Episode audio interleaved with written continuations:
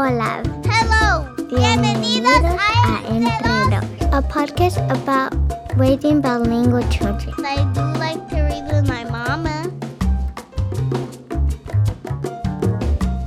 I'm Monica. And I'm Paula, Welcome to Entre Dos. a podcast about raising bilingual children. Sometimes it's hard to pinpoint the exact reasons why a myth comes to be accepted as fact, even after evidence mounts against it.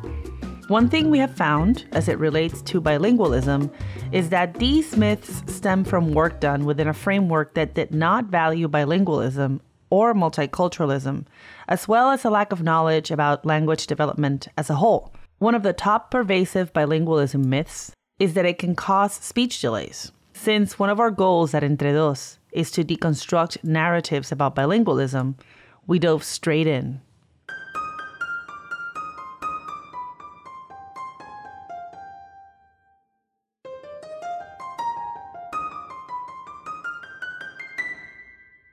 Yes. So I like to think of it as two sides of the same coin. So, you know, the coin being bilingualism causes delays, right? Which is a myth or a misconception. And one side of it um, says, you know, fear bilingualism and only introduce one language because it will, it has the potential of causing a delay, which is not true. This is Claudia Johnson, a bilingual speech language pathologist and founder of Laleo Therapy in Virginia. And then the other side of the coin is, um, you know, it's it's normal for your child who is bilingual to be delayed. So delay intervention because it's okay if they're not meeting meeting milestones. You know, it's just part of bilingual language development, which is also a myth. So both sides, one instills fear, and then the other one delays intervention needed that this child could benefit from in order to you know catch up um, or gain skills that they're lacking um, yeah so bilingualism doesn't cause delays um, and neither of the neither side of the coin is valid Bilingualism does not cause delays or disorders. It feels good to get that out of the way. It does. Now let's clear up a few other things. There is a difference between the terms delay and disorder. According to the American Speech Hearing Language Association, or ASHA, a delay is just that a delay in acquisition of language skills compared to one's chronological and cognitive intellectual age peers. In simpler terms, the child is developing language in a typical manner, but is doing so more slowly than other children his or her age. A disorder means that the child is not developing language as one would expect, or abnormally, according to Speech and Hearing BC, a nonprofit association of speech language pathologists in Canada. Or, as Asha notes, the child continues to present persistent difficulties in acquiring and using language skills. Here's Claudia again. so let's talk about a speech delay. Speech delay is generally found in young children right? When they're first learning language. Um, and generally speaking it's when a child is not meeting developmental milestones regarding language speech and language skills um, at the same rate as their peers their same age peers. And in bilingualism it should be the same as um, as monolingual children. So you know we we know that bilingual children obtain or learn their first words around the same time as monolingual children, which is between eight and fifteen months of age. You know, and we know that bilingual children develop two word phrases like mama milk or mama leche around the same time as monolingual peers. You know, which is between 18 and 24 ish months, right? All these milestones kind of have a plus or minus two months margin of error on each end. Um, and so we know research has shown, and we have clear, solid evidence to show that bilingual children should be developing language in a similar pattern as monolingual children. Um, and so when they're not, then that is uh, a reason, not for concern, but a reason to seek prof- a professional opinion and perhaps intervention if needed. Making matters more confusing is the fact that some things that are normal in bilingual children's language development can be misconstrued as a speech language development issue. We know that the lang- one language system is going to influence the other language system, right? And that's how we do code switching. And so a lot of times, um, features of one language will carry over into the other language. And that's absolutely normal. So when we think about grammar, a lot of times children and adults will borrow a grammatical structure from one of the languages and use it in the other language. And that's going to sound really funky and abnormal in that other language. But when you know the grammatical structures of the other language, you know that that is normal. You know, so for example, um, you know, you think of um, when Spanish we say el elefante es más grande, right? The elephant is bigger. But a child or an adult might say the elephant is more big because in Spanish we say más grande. So in English, the elephant is more big sounds strange, right? Incorrect. and a child might be penalized for that in an assessment. And, you know, that might be put in the category of like, oh, that's a red flag for speech and language disorder if the person is not familiar with the structures of the other language, in this case, Spanish. Right? But when, when we're familiar with both, we know, oh no, they're just borrowing that grammatical structure from Spanish into English, and that's normal in you know English language learners. Um, and then, you know, that happens with like other things like final consonant deletion when a child or an adult drops the final consonant in a word. That's because in Spanish we have very few consonants that are at the end of a word. And so, for example, I'm thinking of have you guys listened to the Baby Shark um, version by the Mexican band? Um, in the in the song, the singers are going baby shark baby shark right? They're not saying shark, they're saying shark. Which is normal. They're dropping that final k, um, which in English, if you were to do, if a, ch- if a monolingual English speaking child came to my caseload and they were saying shar instead of shark, I would be concerned, right? But if a Spanish speaking child comes to my caseload and says baby shad, I, because I know Spanish, would be like, oh, that's expected. Claudia told us that there can be a lot of over identification of speech and language disorders and delays in bilingual children by clinicians. Not because of any ill intent, but rather because of a lack of familiarity with other languages and how they interact with each other.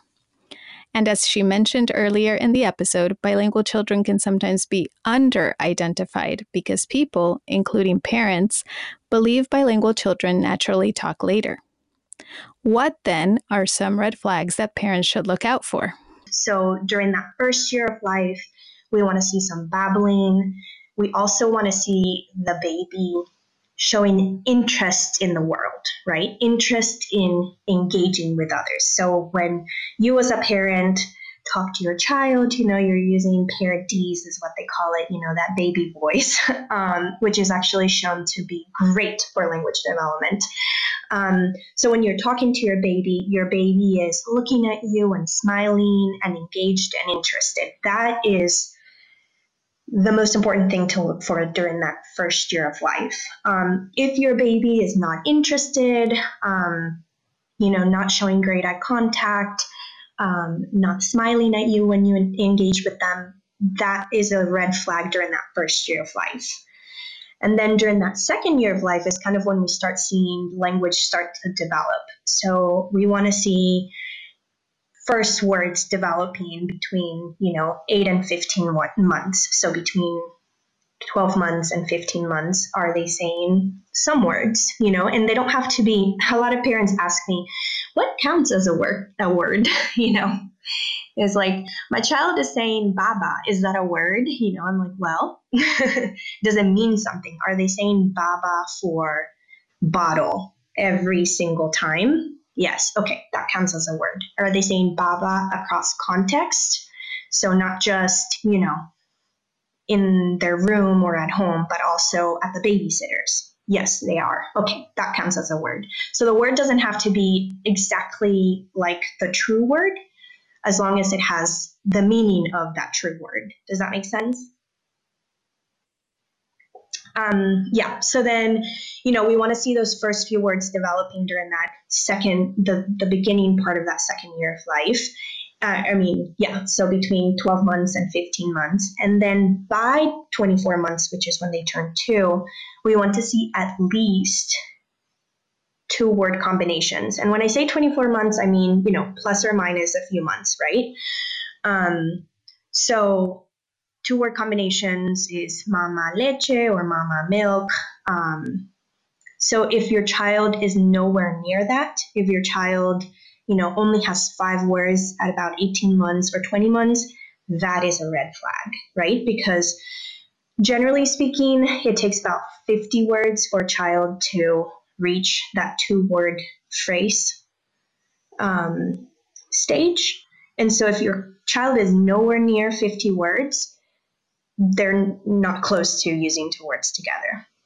And so I think I think that by 24 months, uh, most parents and most professionals are generally able to tell whether a child at that point needs extra support or not, early intervention or not.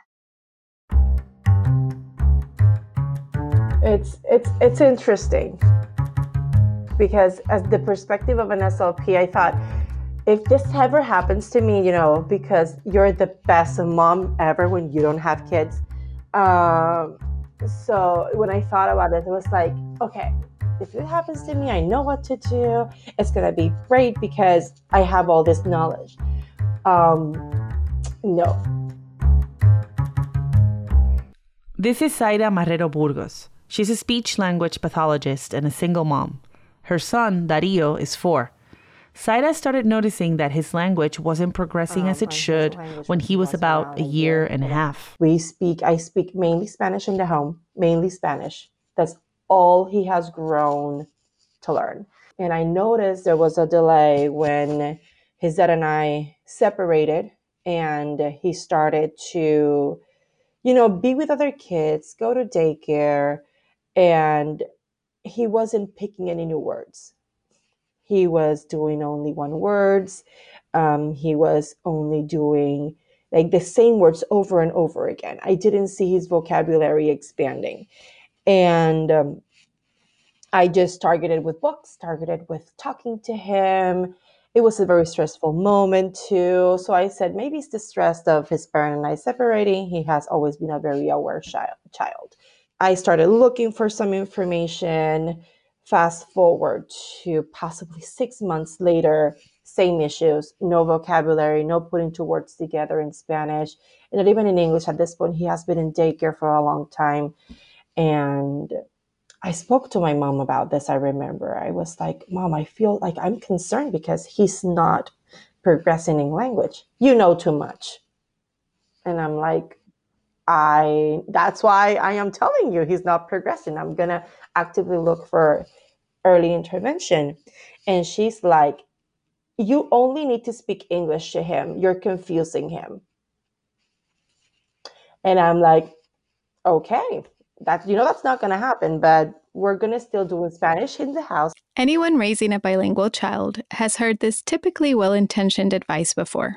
There is no scientific evidence supporting the claim that switching to monolingualism helps a child overcome a speech and language disorder, or that bilinguals are more prone to having speech and language disorders than monolinguals. Essentially, children with speech and language disorders are capable of learning two languages at the same time. Still, this myth seems to creep in. When you lay down at night and you go to bed, you think, what if I'm really confusing him? That doubt is always in it's insane. I know, I know what I, I know what I'm doing. I know the research. I this is what I study, and there's always this little voice in the back of my what if you're wrong, right? Dario was diagnosed I, with several developmental delays and has an individualized um, education program or IEP for short. A school aged child who receives special education and related services must have an IEP. The plan creates an opportunity for teachers, parents, and school staff to work together to improve educational results, and it's truly the cornerstone for a quality, equitable education. I I went to EI. He qualified for EI. Um, he qualified E- for for EI for a myriad things, including speech and language. Um, he is right now um, in early childhood education, and he receives services for many things, including speech, because of his sounds. There's he gropes a lot still, and his sounds are very wonky. He has a lot of final consonant deletion. Um, he still there's a lot of jargon. He's going to turn four in, on March, and um, in his language, his his his language is pretty much delayed. He's still putting only two words together in scripted phrases. So, for example, if he starts whining, I said, "Baby, use your words," and uh, he says, "Mama, quiero water." It's very scripted. Dario is taking speech therapy at school as well as private speech therapy. Zayra acknowledges that as a speech language pathologist, being on the other side of the table has been a humbling journey as well as a great learning experience. She confessed that when she takes off her professional hat, she still feels overwhelmed with the road ahead. She talked to us about an emotional experience during a visit to the Oregon Science Museum. We went into the play area and I remember to this day that I entered and I felt overwhelmed because I, I don't know how my son is going to navigate here. Needless to say, shoes off, t- took off. It was hard to find him. I found him struggling with a ball with another kid that was easy half his age. And I said, honey, you have to use your words, like my turn. And I'm here scaffolding the situation. But he's so into the game or he's so into like getting the ball that he wasn't using his words.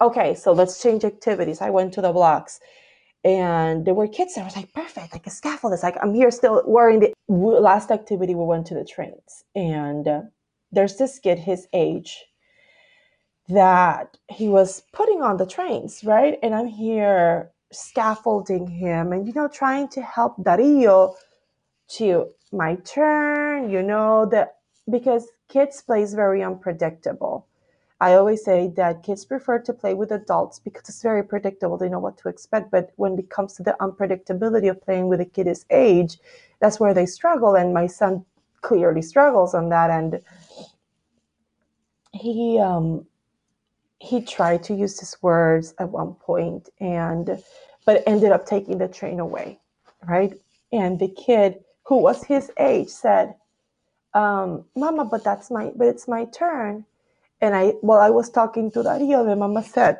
let's go and we can come back later and he, she looked at my kid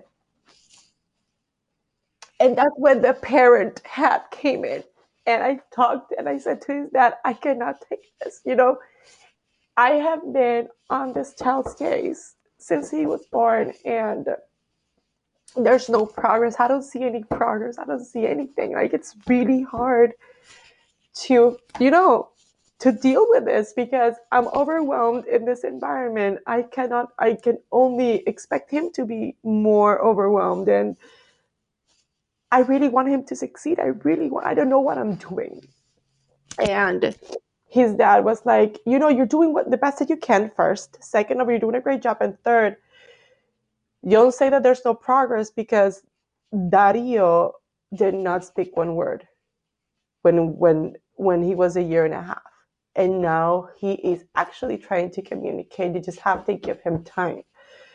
And I have to give him time. I have to give myself grace, and I have to trust the professionals that working with him that they they know what they're doing, and I have to trust the process, and I have to trust the treatment. But it's so dang hard. It's really hard as a parent and as an SLP to have this going on. So I because I fell into that comparison trap. My son should be doing this at this point, and he's not.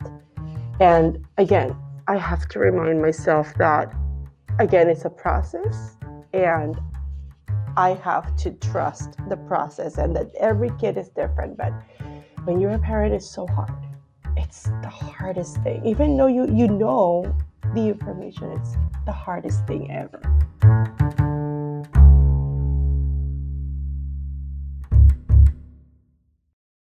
There is a growing body of research indicating that all children, regardless of their abilities, are capable of becoming bilingual.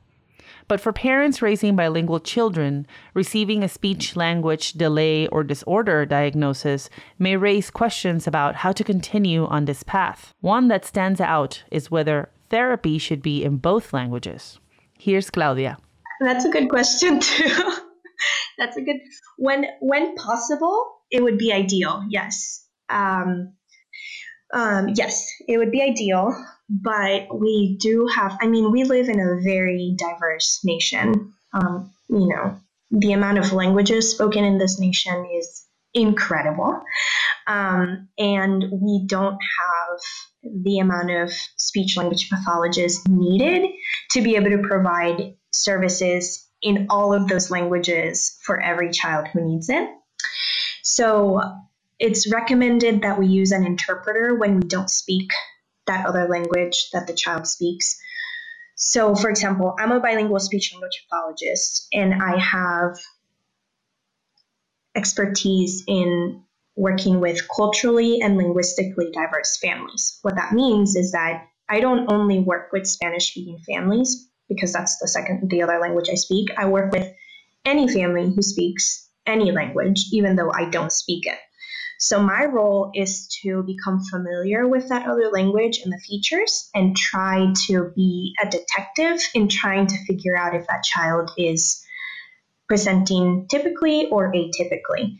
And I can do that with the help of many resources like interpreters, you know, like information on on how those two languages interact. Um, so ideally, if a clinician is not bilingual in both languages that the child or, or the family speaks, they would use an interpreter. And when an interpreter is not available, then they can try to have the parents support. Eliminating a child's heritage language comes at a great expense, and it's important to evaluate any misconceptions that might influence your decision of whether your child needs intervention. Many professionals um, at this point recommend parents to stop using both languages. Um, unfortunately, out of just again a misconception of bilingual language development, but we have solid research to show us that children with speech and language disabilities or speech and language disorders are able to continue learning two languages. Um, it's going to require more work and more effort but that's because learning any language is going to be more difficult for them. But it's not because they're learning two languages. Bilingual speech pathologists advocate for is continuing to develop develop both languages, um, and if possible, using both languages in therapy.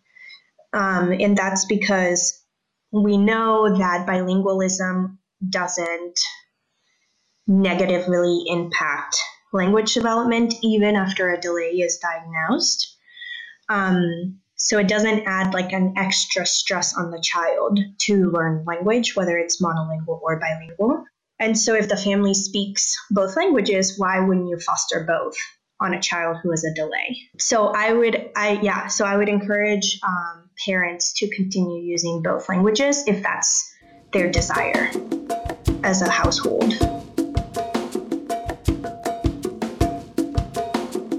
Thank you to Claudia Johnson for walking us through this topic. You can find more of her advice on Instagram at Laleotherapy. Also, a big thanks to Zayra Marrero Burgos for opening up to us about her experience with her son Dario.